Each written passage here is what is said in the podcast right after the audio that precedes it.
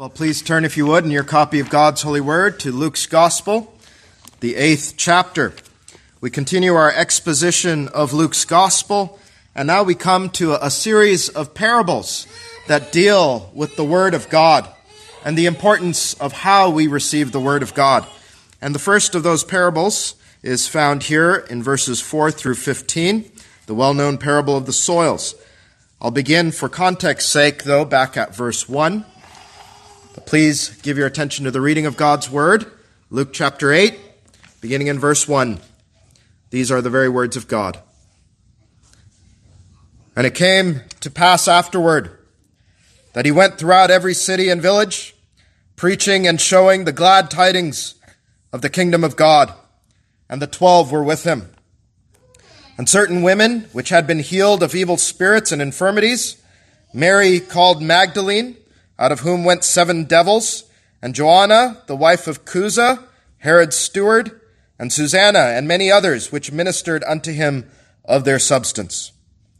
And when uh, much people were gathered together, and were come to him out of every city, he spake by a parable.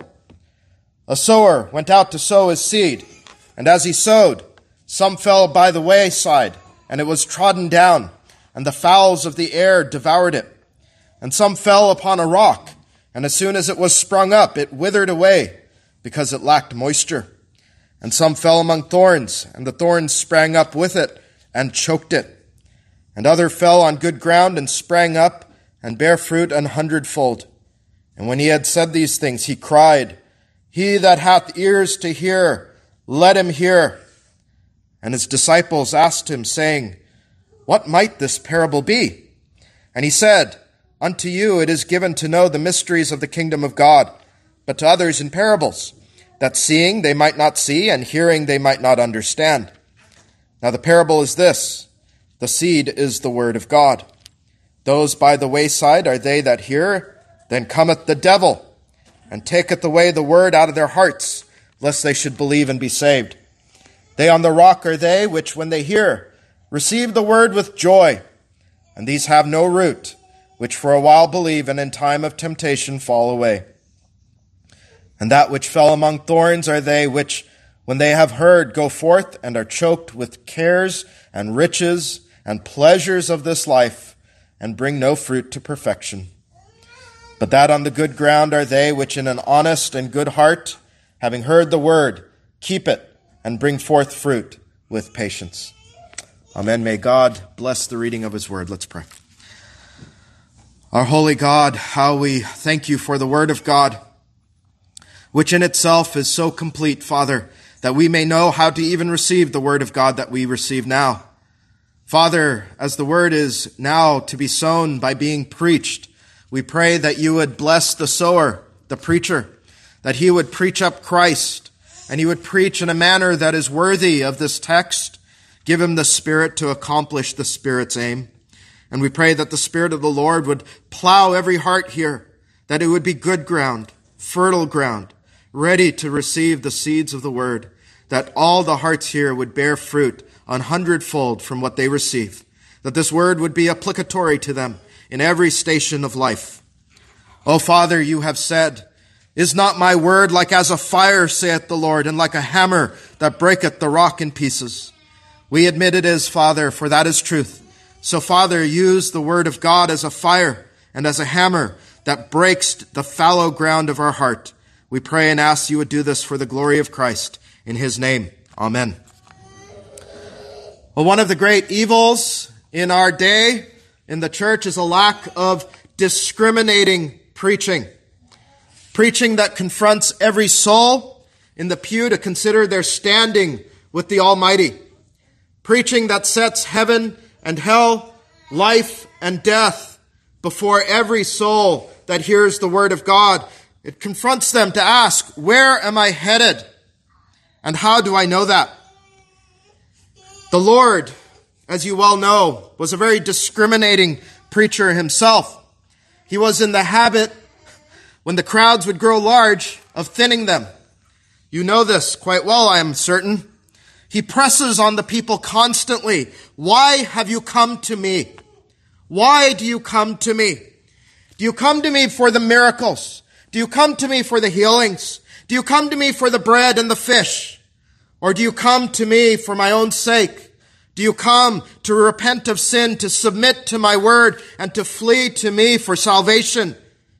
Do you come to turn to me for grace? And to make you consider your standing with him today, he cries in this text, He that hath ears to hear, let him hear. What is the implication? Some of you have no ear to hear. And you must ask yourself, do I hear the Lord today in the preaching of the word? Discriminating preaching like that, friends, that the Lord was in the habit of is despised by the flesh, but it is the very means, friends, that assures us, if we are Christ's, that we are truly His. And it keeps us from presumption. It also has us consider our ways constantly to spur us into a holy walk with the Lord and walk with Him day by day. And here in the parable of the soils, we find a very discriminating parable that searches the heart. It causes us to survey these four kinds of soils that you have heard and ask, which one am I? Which one am I? Because only one of the four is saved and headed to glory. And if you realize that you're one of the other three, today it is your calling to repent and seek the mercies of the Lord that He would give you a new heart that is good in his sight. And if you would repent and turn to the Lord for mercy, in that action, you will have found that the Spirit has truly plowed this text into the fallow ground of your heart, and you are bearing fruit to the glory of God. And so, with that, our theme is that discriminating question which soil are you? And we'll consider it under three heads. First is to think on the parable just sort of generally. Second is to consider the seed and the parable. And the third is where we will spend most of our time, which is to consider the soil that is here in this text. First, the parable. Well, you remember last time, Jesus was relentless in preaching. He went into every city, into every town, and he proclaimed the good news, the glad tidings of the kingdom of God. He preached the gospel. And if you see here in verse 4 what the effects of his preaching were, it would be a tremendous encouragement to just about any other preacher. In verse 4, when much people were gathered together and were come to him out of every city, he spake by a parable. You see, there's a great crowd here, isn't there? Much people out of every city that he had preached in, they came to him. But did this satisfy the Lord? It did not. It did not. He was a discriminating preacher. He's not content to have a large crowd in a big stadium to preach your best life now. Instead, he preaches and confronts every soul who hears him to consider why they have come to the Lord to hear him and to consider their standing with him. And he delivers here this parable of the soils, one of the best known parables in the Bible. A parable that at its root is about how the heart of man will receive the word of God. It's a vital parable. It's a foundational parable. Why? Because faith cometh by hearing, and hearing by the word of God. Romans 10:17. How you receive the word of God is vital. It is literally a matter of life and death. Before we consider the parable proper, consider why he says he spoke in parables. Verse 9, his disciples asked him, saying, What might this parable be? They would like to understand it. But before Christ launches into its explanation, he explains his method. His method of using parables to teach gospel truth. In verse 10, he said, Unto you it is given to know the mysteries of the kingdom of God, but to others in parables, that seeing they might not see, and hearing they might not understand. That you might recognize comes out of Isaiah 6, verse 9. And of course, what's so interesting, right? This is a little side thing, but I, I, just thought how fascinating and how wonderful for our faith, right? You know, who was it that Isaiah received those words from? It was the Son of God pre-incarnate, wasn't it? In John 12, right? John explains that Isaiah saw his glory, the glory of Jesus Christ. And so this is really Jesus' own words pre-incarnate that he is taking up from the book of Isaiah that he himself once gave to the prophet. Wonderful if you just meditated on that. But that aside, what is the point Jesus was making about the parables in that teaching? They have a duality. They have a dual purpose. They either open your ear and illuminate your mind, or they stop up your ear and they darken your mind. To the disciples, he says, the parables are given to reveal in a profound way the mysteries of the kingdom of God. Uh, in a tangible way, you know, you think about this. Our Lord is the greatest preacher of all. And he doesn't explain truth the way maybe our systematic theology books do, but in a way that every single person who is truly born again can grasp. In a way that the youngest child who knows the Lord can understand, as well as the most seasoned saints, in a memorable way that you will never forget, that the Word of God must be planted in the good soil of a heart. They illuminate to the believer, but for the unbeliever, these parables are dark sayings, incomprehensible. What are you talking about? Seed and soil and birds. What is the truth here? And so to the unbeliever, it further darkens their understanding. And the impious mind will not even really wonder what Jesus is about. Just sounds like the riddle of so many, like you think of Eastern men who love to speak in riddles. The Lord is not like that at all. The Lord means to illuminate. But the impious mind is not interested in asking him the meaning. But the pious mind, the disciple, the spiritually sensitive soul, they desire to understand every word that proceedeth from the mouth of the Lord. And they want to have the mysteries of the kingdom revealed. That is what a disciple is. Deeply concerned and interested in the things of God. That's why the disciples here, they ask him. I love this. They go to the Lord. I wish that so many of us would just go to the Lord and ask, teach us the meaning. That should be your desire as disciples. Teach me, Lord. If you don't have that heart, it is unlikely you are a disciple. And he patiently and kindly explains the parable. This is for you. Every honest inquirer is invited by the Lord to take up and learn from him, to come to him humbly. And so he teaches the parable's meaning through verses 11 through 15. He does it clearly and succinctly. Again, parables are not riddles. They're not riddles. You never have to come up with your own explanation, child of God. You don't have to sit around the table like the postmodern and ask, well, what are the birds to you? What do you think they are? What are these soils? Let's come up with all kinds of interesting ideas. He does not, he does not expect you to do that. Jesus will give you the explanation to his parables. And if he does not explain an element of the parable, it is best you don't allegorize it. He brings out those elements of his parables that he expects you to understand. And all the other parts, you know, what, what, does this particularly mean? Or what is this setting here? Those are probably just there to make the story work. But the teaching is explained always. And we'll do well to understand parables with that simple guideline. So, having heard Christ's method, let's consider his explanation. Let me reread the parable again, the illustrative part, to bring it back to remembrance, verses 5 through 8. A sower went out to sow his seed, and as he sowed, some fell by the wayside, and it was trodden down, and the fowls of the air devoured it. And some fell upon a rock, and as soon as it was sprung up, it withered away, because it lacked moisture. And some fell among thorns, and the thorns sprang up with it and choked it. And other fell on good ground and sprang up and bare fruit an hundredfold. And when he had said these things, he cried, He that hath ears to hear, let him hear.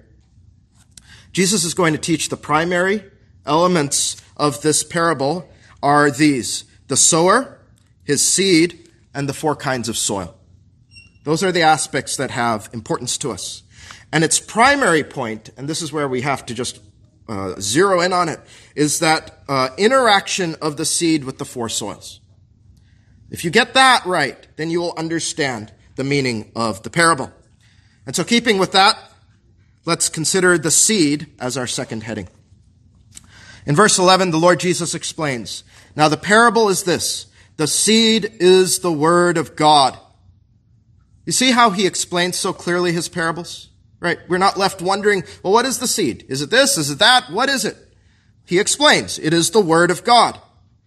And what you find in this text then is that the primary work of the ministry is to implant the word of God into souls. That's the primary work of the ministry, is to take this word and to drive it deep into the souls of God's people. The sower in the parable is the man who preaches the good word. In the parable of the tares, Matthew 13, 37, he that soweth the good seed is the son of man. Today, Jesus still sows a seed, even though he's not there bodily on the earth. He's at the right hand of God the Father. But he sows his word through preachers who are sowers of the word. 1 Corinthians 9, 11, Paul reminds us, we have sown unto you spiritual things. So the word is still sown today, and it is sown through the preaching ministry.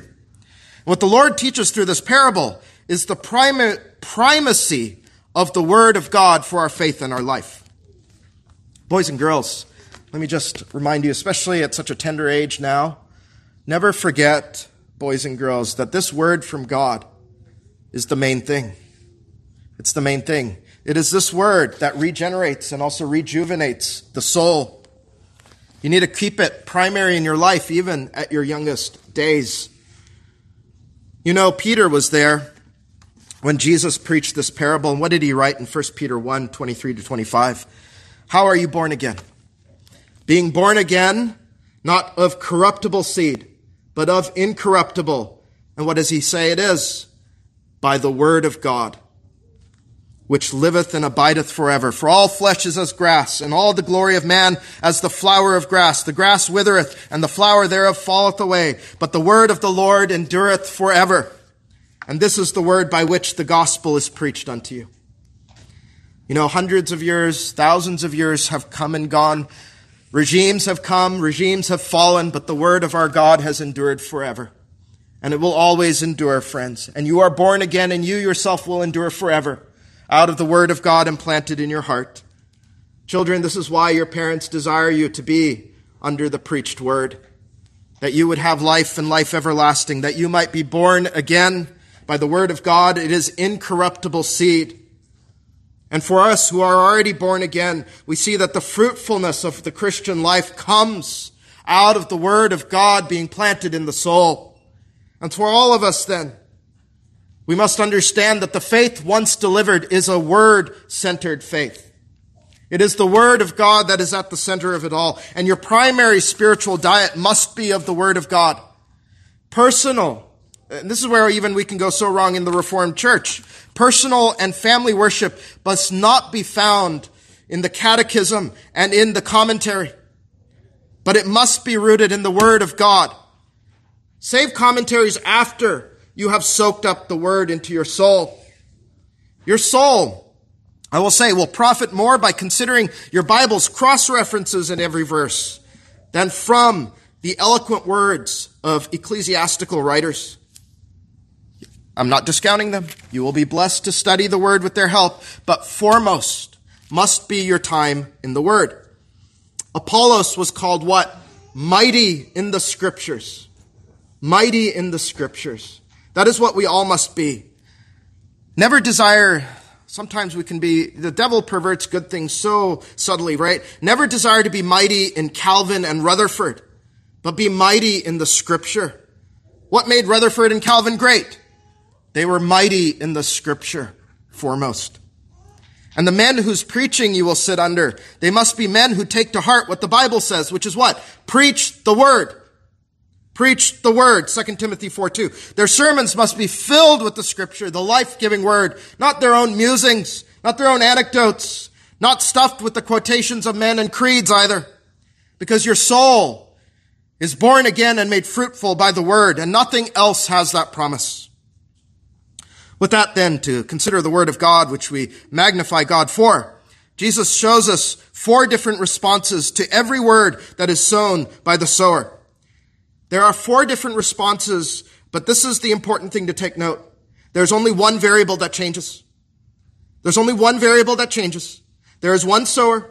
There is one kind of seed. The only variable are the four kinds of soil. If there were four different kinds of seed, you would have no idea, would you, if it was the different kind of seed that caused the effect of fruitfulness. If there were four different kinds of sowers, you would wonder the same. But there are not four different kinds of sowers. It is the same sower, same seed, different responses. What makes the difference? What's the one variable? The heart that receives the word. That's the key for the parable. That is the key for the parable. Take note of it in your own mind and heart. That it is on us, friends. It is on us. Never the faith, the, the fault of a faithful sower or his seed, the word of God, but on us who are the soils. And I'm going to speak to the sower for a bit. Preachers of the gospel must then understand that they preach the same word to all of these different kinds of soil. You know, that the parable, right, preaches in one way that the preaching of the word is discriminatory and searching. In another sense, it is indiscriminate. It is preached to all kinds of people. All kinds of people. All kinds of men. The sower went out to scatter the seed of the word on all kinds of ground. He did not just hunt out, I will put the seed particularly in what I know is good ground, which bears fruit to perfection. He scatters his seed on every kind of ground, and he then teaches us, Jesus does, the free offer of the gospel. A gospel to be scattered everywhere, that it may convert souls with power. That's why there was preaching outside of this building yesterday in McKinney Square. But also, as I preach to you, you might notice this, right? You might say, Pastor, you've known me for years now, but you still preach. You still preach as though I might be one of the unconverted. That's necessary. That's necessary because you're going to see here, there are some soils that show what appear to be life, but it's not life at all. Many appear outwardly as believers, but are not converted. So every kind of soil must be convicted under the preaching of the word to convict sinners, to break up the fallow ground of their heart, to take up the Lord and his word. And so let us then consider as our third heading what kind of soil we might be in the soils.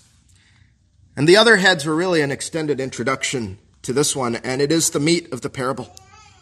As you hear of these four kinds of soil, constantly ask yourself, is it I, Lord? Is it I? Am I this kind of soil? Even if born again, you have to understand this. Even if the heart has been renewed, your flesh often causes you to interact with the Word of God as these three kinds of unfruitful soil at times. So you are to learn the lessons from each soil and plow your heart constantly to receive the words of life to be fruitful. And so in verse 12, Jesus explains the first soil, which is found on the wayside. Those by the wayside are they that hear. Then cometh the devil and taketh away the word out of their hearts, lest they should believe and be saved. Now the wayside you might understand this. Maybe boys and girls, you've studied this as you study this parable. The wayside is, is like a pathway, right? Or a narrow pathway that the sower will walk on so that he may uh, sow his seed in his field. But because it is constantly being walked upon, it is hard ground and seed cannot penetrate it. What is this? But the natural hardness of the human heart. Romans 2 5. But after thy hardness and impenitent heart treasurest up thyself unto thyself wrath. You have to consider this as you consider the words of life. How hard natural man's heart is, beloved. How often the mercy and grace of God is preached to man. How often the cross of Christ is preached, salvation through the travail of the God man who bled for sinners to give everlasting life to all who would believe on him and receive him, to all who would take his free gift of salvation freely. He says, come without price, look unto Jesus and live forever. How hard are hearts to reject that message. Seed on the wayside. Do you find disdain for the gospel message, friend? Is yours an impenitent and hard heart like this ground? What a dreadful condition that is to be in. To have such hardness of heart. To hear Jesus Christ was crucified for sinners, even the chief. That all you must do is repent of your sin and turn to Him by faith, receive Him by faith and live forever. And to reject that, that word, that's a hard heart indeed. Hard to understand if I myself didn't have a heart like that once. The question the Bible asks is why die? Why reject this free mercy from God? when you can receive the good word of the Lord and be saved, born again. You know, as you consider the agent here who works, you're called to fight the devil who is here now to murder you. The devil and his demons are here in the preaching of the word. He's present when the word of God is preached, this text says. In verse 5, Christ said that the birds of the air, the fowls of the air come to snatch the seed away. And here he explained, didn't he, in verse 12, that the birds represent the devil who snatches the word of God from the heart. Why? Lest they should believe and be saved. Unbeliever, you need to consider the devil's motives in snatching the seed out of your heart. Your father, the devil, desires to murder you. He desires to murder you. Jesus said that he was a murderer from the beginning. He murdered our first parents and he is a murderer today. He does not change in that way and he never will.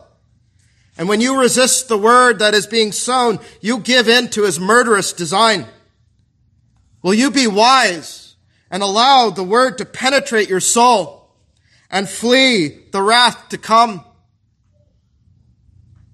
The devil knows his time is about up. The clock is ticking. He knows the lake of fire looms large before him, and he would love nothing more than to drag each and every one of you there with him. Understand his motives. The Lord is very clear as he assists you in the hardening of your heart. And we thank the Lord, though, that the devil might be here, but when the word of God is sown, so is the Spirit of the Lord, the Spirit of God Almighty, and in the Spirit is freedom. So take the word of God by faith and believe it, and the Spirit of the Lord will smash aside your stony heart and take away the devil from your heart. Thwart the devil, friends. You know, the parallel text in Matthew 13, 19 is actually very helpful. When anyone heareth the word of the kingdom and understandeth it not, then cometh the wicked one, speaking of the devil, and catcheth away that which was sown in his heart. When he says that the, the word is unintelligible, He's not saying that the word on the face of it is unintelligible and is too hard to understand. The word of God is plain.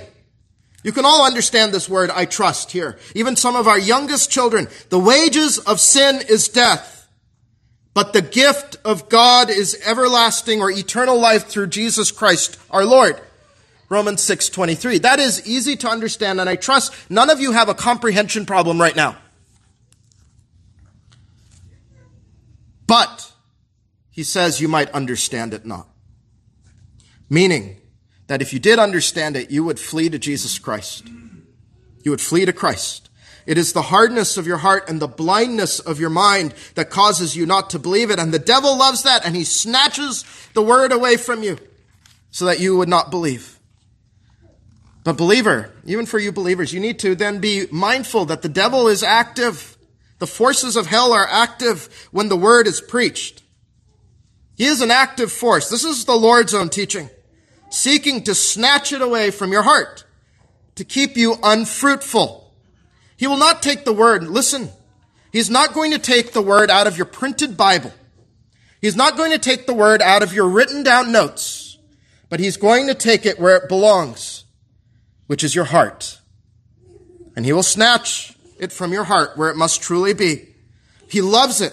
Oh, how he loves this.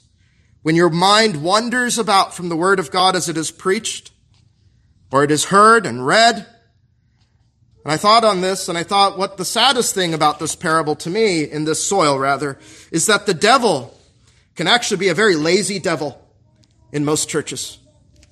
Really can. He can twiddle his thumbs in most churches. He has very little to do. He is probably bored out of his mind. He does not have much of the word coming from the pulpit to intercept from sowers. They hardly preach the word. But also he does not have to do much work in intercepting the seed that is cast because the people of God are typically half listening or not listening at all. So let us resolve that both from pulpit and pew, the devil must work overtime. Make him a busy devil and not an idle devil. Each of you. Well, how else can we handle this warning from this first soil? Well, I would say this. As the word is sown, when you hear the word of God and it comes into your heart, resolve to do your business with the Lord straight away. Don't delay. Hasten to it.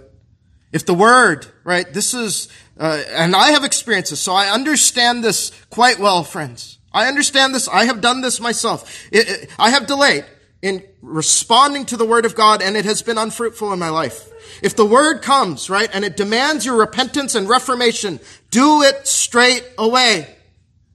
If the word demands you to lay hold of the promises of God in Christ, do it now. Our growth in grace is very much stunted by our delay in responding to the word. You know, the, the refrain of the young child, right? I'll do it tomorrow. That ought never be us. It gives opportunity for the devil to take away what was sown.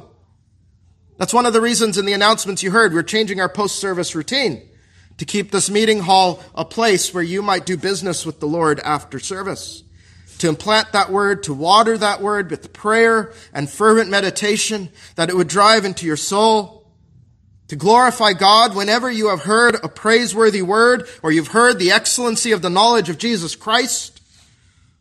As they say, strike while the iron is hot. You will be richly blessed. So that's the first soil, the wayside. The second is stony ground, stony soil. And in this soil and the third, this is where Christ is going to be very searching for those who profess the faith. And you are to search your heart. Verse 6, we find the illustration. And some fell upon a rock, and as soon as it was sprung up, it withered away because it lacked moisture. The seed falls on stony ground, and the ground is so stony it cannot take root. It cannot draw moisture from the ground, and it dries out. Matthew's parallel text records it more illustratively stony places where they had not much earth, these shallow earth. And forthwith they sprang up because they had no deepness of earth, right? It hits the rock, can't go any further. And when the sun was up, what happens? They were scorched. And because they had no root, they withered away. The shallow roots, right, causes uh, these, these plants to wither away in the heat of the sun. Christ explains the parable in our text in verse 13. They on the rock are they which, when they hear, receive the word with joy. This is where we start to tremble. Receive the word with joy, and these have no root, which for a while believe, and in time of temptation fall away. What kind of hearers? Hear for a while with joy. For a while believe with joy. Well, you have to understand, friends, that there is a natural aspect to the gospel that even cheers uh, the natural man, right? There's a natural effect often that the gospel has that is not spiritual. Sometimes man will hear of hellfire and they will say, I don't want to go to hell. They hear of the Lord Jesus Christ and his crucifixion and it sorrows them, right? To think of this innocent man coming under the penalty of death. It does. Maybe Jesus captivates them for a little while. But I'll tell you friends, I know people who are captivated by George Washington and are affected by what he did for the country and his heroics. So there is a natural effect that the gospel might produce. And Jesus Christ, as just a historical figure, is the most captivating man of all.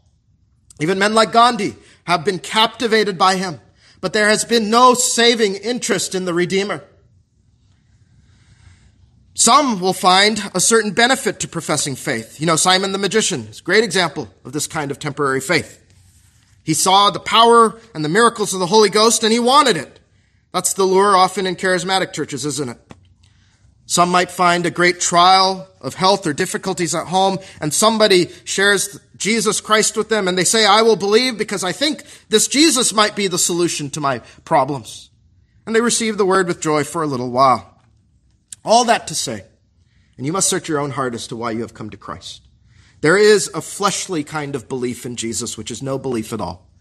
It often comes with enthusiasm. It often comes with joy of a kind. And I'll just say, sad to say, in my time in the church, I have run into many who are enthusiasts for a time, and then you look around and they are nowhere to be found. They turn away and apostatize, and it's no longer, Jesus is no longer interesting to them. What happened? The parable says they were never rooted in Christ. Never rooted in Christ. Their roots were surface level. Their roots were in their flesh, their intellect, or their emotions. But they that are true branches in Jesus Christ, that last soil, they are connected to the vine as in John 15, right?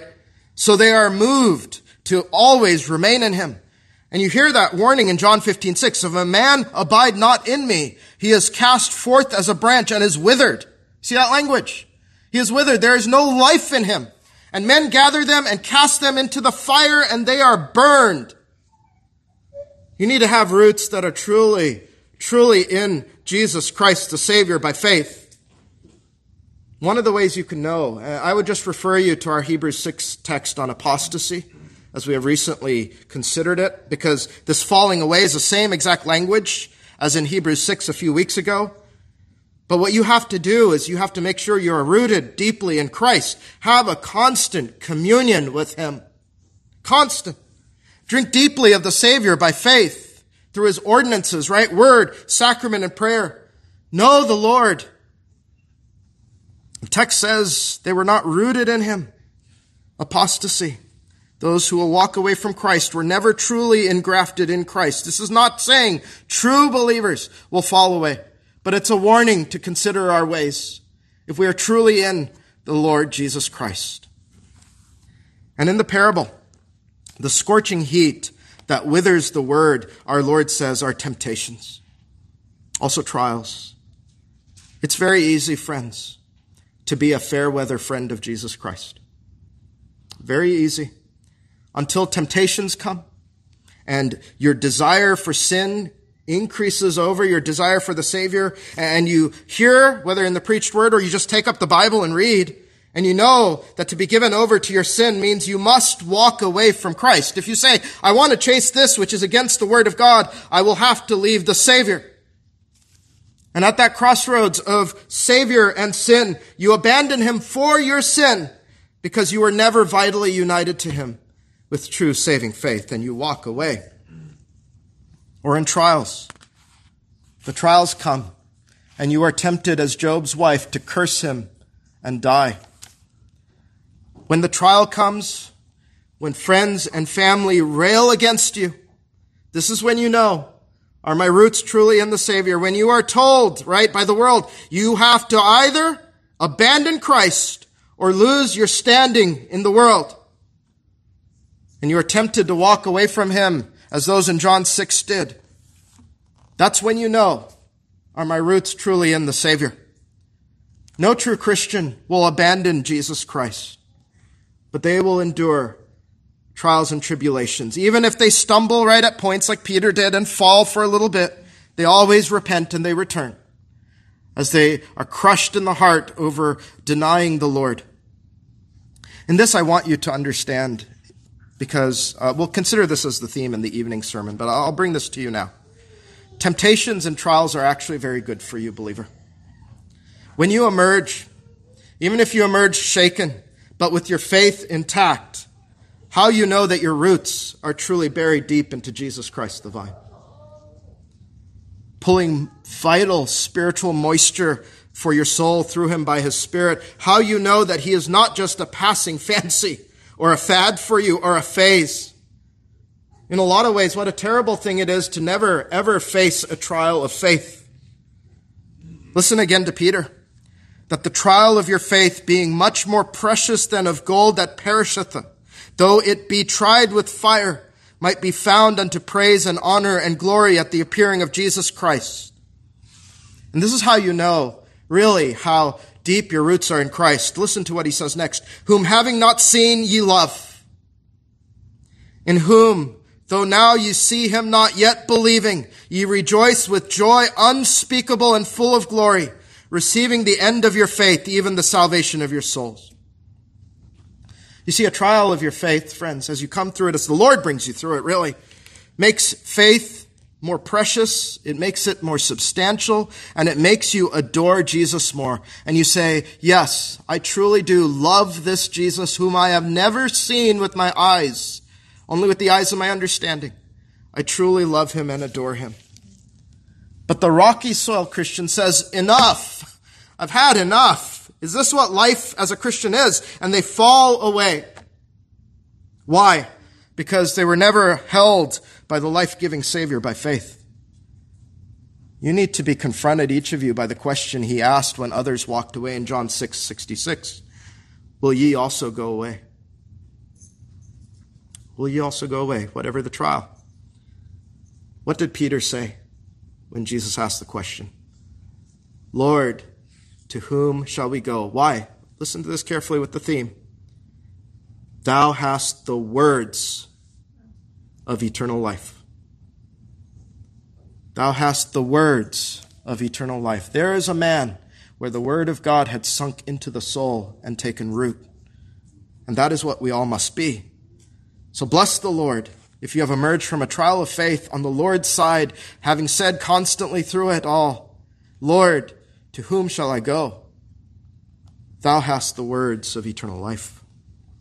Then the third soil has thorns. The illustration is in verse 7. And some fell among thorns, and the thorns sprang up with it and choked it. So see, whatever is growing is choked out by thorns. The explanation is in verse 14. And that which fell among thorns are they which, when they have heard, go forth and are choked with cares and riches and pleasures of this life and bring no fruit to perfection. In this soil, the word is choked out by something. Thorns. And what are the thorns that choke out our life? Again, you don't have to guess. The Lord plainly tells you cares, riches, and pleasures of this life, not the riches of the life to come, not the pleasures of the life to come in the beatific vision, but the cares and riches and pleasures of this life. And here the Lord speaks of the danger of worldliness in the Christian. There is a kind of Christian in this soil with the form of godliness, but who denies the power thereof. The kind of Christian who has a name that is alive, but is in fact dead. They are present in the church everywhere. Maybe even here, this Lord's Day. They are hard to distinguish, really. They do not visibly, you understand here, fall away and wither as the last soil, but neither do they bring fruit to perfection. That means maturity, boys and girls. They don't bring fruit to maturity. That fruit of godliness and of holiness, of good works. They talk a good game, and the Reformed churches we have a lot of talkers. But they are unfruitful men and women who have no true communion with God. Their lives are consumed with cares and anxieties and the things of this world. And what happens? Because their souls are consumed with those things, the word finds no place to really take root and, and, and blossom, so to speak. The word of God is never exercised. How can it? It's not tended to because the word has been choked out by the, the thorns that seem to be where the water goes in the soul. You see, what is really the sad and perplexing thing here is that this person is watering their thorns and they're not tending to the word of God in their lives. And because they tend to the thorns, worldly cares and pleasures and loves choke out their dealings with the word and the word is unfruitful. And it doesn't bear fruit because they don't really desire the word of God. They may say they're a Christian, but their life will testify otherwise. They don't seek first the kingdom of God and his righteousness, Matthew 6:33. And they forget, right, in their cares as we think of cares, the promise there. And our elder prayed this way, that all that we need will be given to us if we seek first the kingdom of God and his righteousness. And we'll not have to have any anxieties because God will care for us. That's a promise. You can hold God to and he will hold himself to. And so what happens? Because their anxieties have gripped them, they take no time to mortify sin. There's no time spent in the fruits of holiness and righteousness.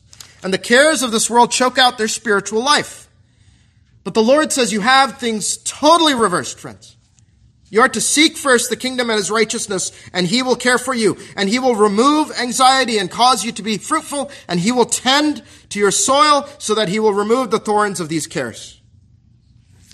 And he uses thorns very particularly. The, the riches and pleasures of this world as well are as thorns that pierce our souls. We don't perceive them that way. We perceive them the opposite, that we will find pleasure. If I nurture the thorns, then my soul will prosper. But instead, he says the opposite is happening to you. And your soul is being pierced with many sorrows. Learn contentment, beloved. Learn to not love this world. You know, many of us pursue our estates more wholeheartedly than we pursue Jesus Christ. I often speak with men. I'm not speaking anybody particularly here, but maybe I am. I don't know. Um, I often speak to men who chase, chase really hard after wealth, all that they can have in this world. And you know, if, if you can balance that out with your spiritual life, right? If you can tend to the garden of your heart, then there's nothing wrong with increasing your estate. In fact, there is a certain aspect where it is our God-given duty to increase our estate. But the problem comes when, when I often meet men like this, when I ask them, how often and consistent are you in your prayer life? How much of your Bible do you read daily?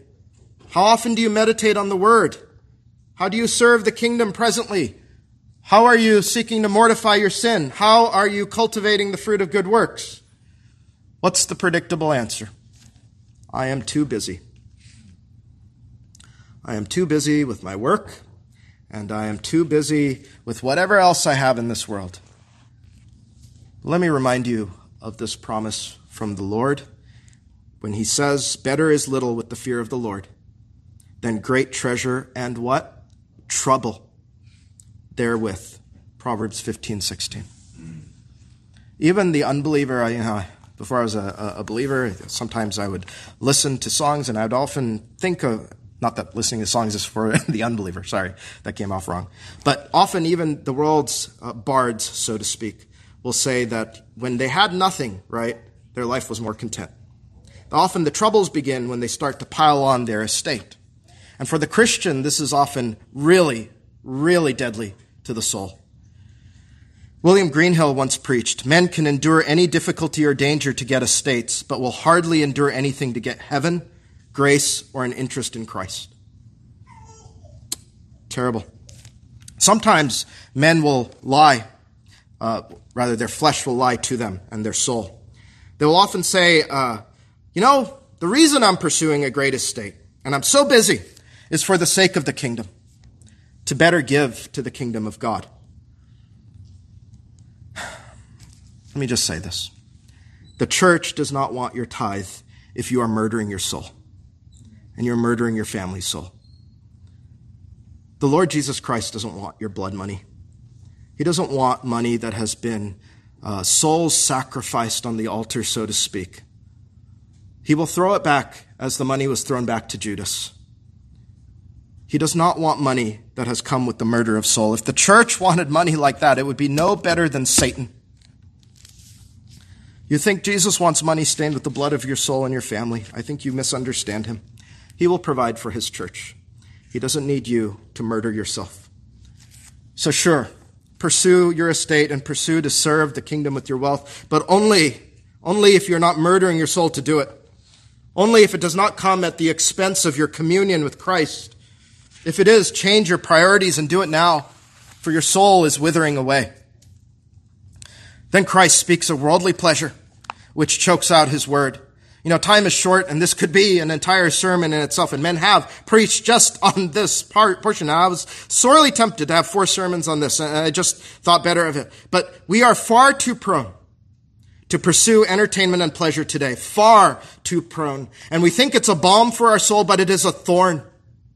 It is a thorn, friends. The average Christian today spends orders of magnitude, and I am not, I am not overstating the case, orders of magnitude more time in amusements, entertainments, hobbies, and recreations than they do with their Lord. Our smartphones now, right? They have infinite, it seems, entertainments and amusements and games. Again, we are often deceived, right? This is the subtlety and the deception of sin. We often say, right, my Bible and my Psalter is on the phone, and so I'll often use the phone for spiritual aims. But, but you can probably measure this. Most phones you can.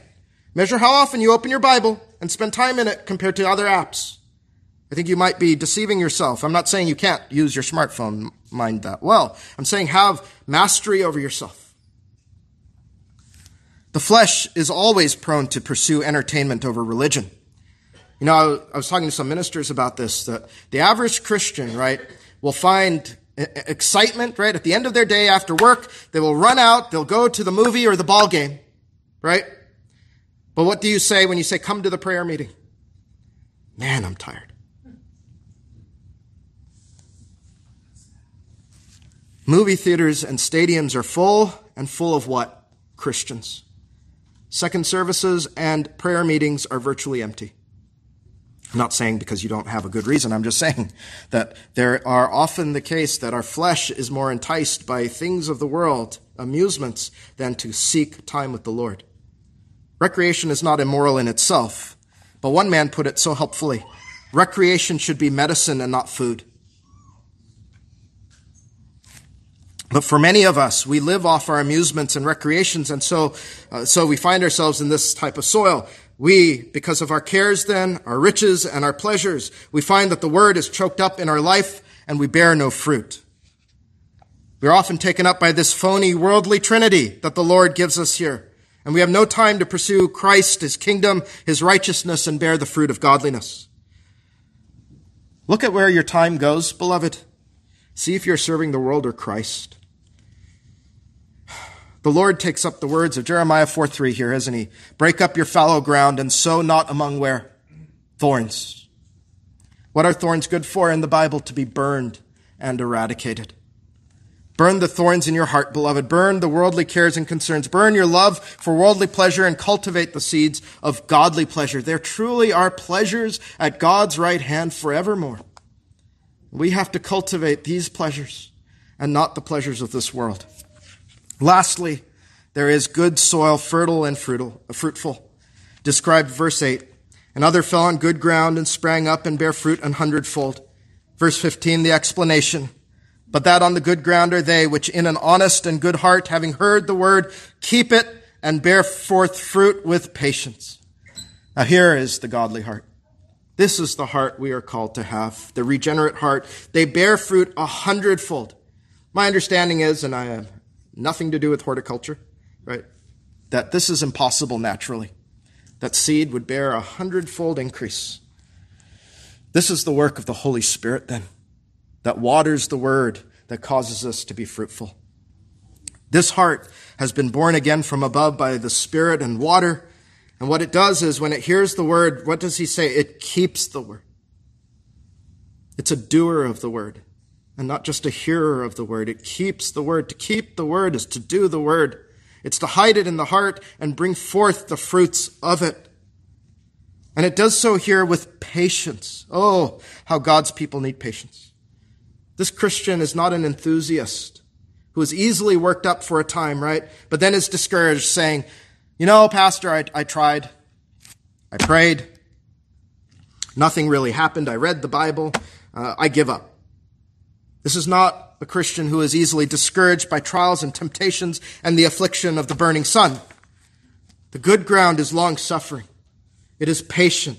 It works the word into their life. It prays for the watering of the Spirit. It meditates on the word both day and night, as in Psalm 1. These roots are deep in Christ. They drink in the means of grace, word, sacrament, and prayer, and they do what the word says. And they perfect holiness in the fear of God. And they rely on the mercy of Christ to cover their failings, and they will not be discouraged. They know sanctification has its fits and its starts. They ever look for Jesus for their standing with God and for grace. This is who you must be, all of you. This is who you must be. How does it begin? With the gospel driving into your hearts, receiving Christ, closing with him. Ezekiel 18, cast away from you all your transgressions whereby ye have transgressed, and make you a new heart and a new spirit. And here's the question, for why will ye die, O house of Israel? For I have no pleasure in the death of him that dieth, saith the Lord God. Wherefore turn yourselves and live ye.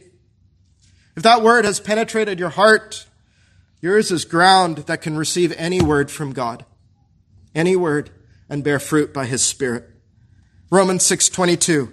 But now being made free from sin and become servants to God, ye have your fruit unto holiness. And what's its end? Everlasting life how the Word of God coheres together. Believe that Word. Keep that Word. Nurture that Word in your soul and bear the fruit of the Word, holiness in your lives. And so the Lord cries out to you all from verse 8. He that hath ears to hear, let him hear. Do you have ears to hear? Or has this word fallen by the wayside of your heart? Has this word been cast upon stony ground? Has this word been choked out by the cares of this life? Are you even now thinking about Monday? Thinking about the cares that you have? Are you even now thinking about what will be on the television? If so, this word is already being choked out, friends. So let me ask, which of these soils are you? Which of these soils are you? If you are not the good soil, at least not yet, just pray for a new heart earnestly and God will give it to you. For him that cometh to me, he says, I will in no wise cast out. And believer, if you sense a deficiency in the soil of your soul, do not grow discouraged. Spend time with the Lord after service, confess your faults, and ask for his help. Our Lord is very gracious and very kind to those who come to him humbly as these disciples did. Praise the Lord. We'll leave Luke here. Please rise for prayer if able.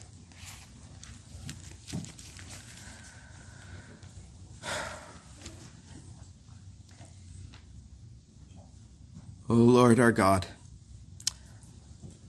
the word of God has been sown, but only you can bring in the increase. Father, would you cause the word to be planted in every heart here in good soil? If there are those who have had a hard and hard and impenitent heart, Father, would you plow that hard ground as only you can? We cannot do it, Father. Only you can. The minister cannot do it. The individual cannot do it. Only you can, Father. Plow the heart. We pray that if any here, any here, Father, have had uh, the word of God not take root deep into their soul, that you would, Father, cause the word to implant deep into Christ, uh, in their hearts that would lead them to Christ, and that they would find themselves rooted in Jesus Christ, our Lord. And for those of us who do believe, Father, we confess to you that we believe. Help thou our unbelief. Give us hearts that are better, uh, uh, better in being receptive to the word. Help us keep the word. Help us bear fruit with patience, Father. Oh, we are in need of patience. Give us patience, Lord, that you would have a great fruitful crop out of each of us. And when that crop comes in, Father, the fruits of holiness and righteousness, we would bless you, Father, for you have tended our hearts. And we know that you would receive the glory. We thank you for the work that you do in us. Bless this preaching of the word, we ask in Jesus' name. Amen.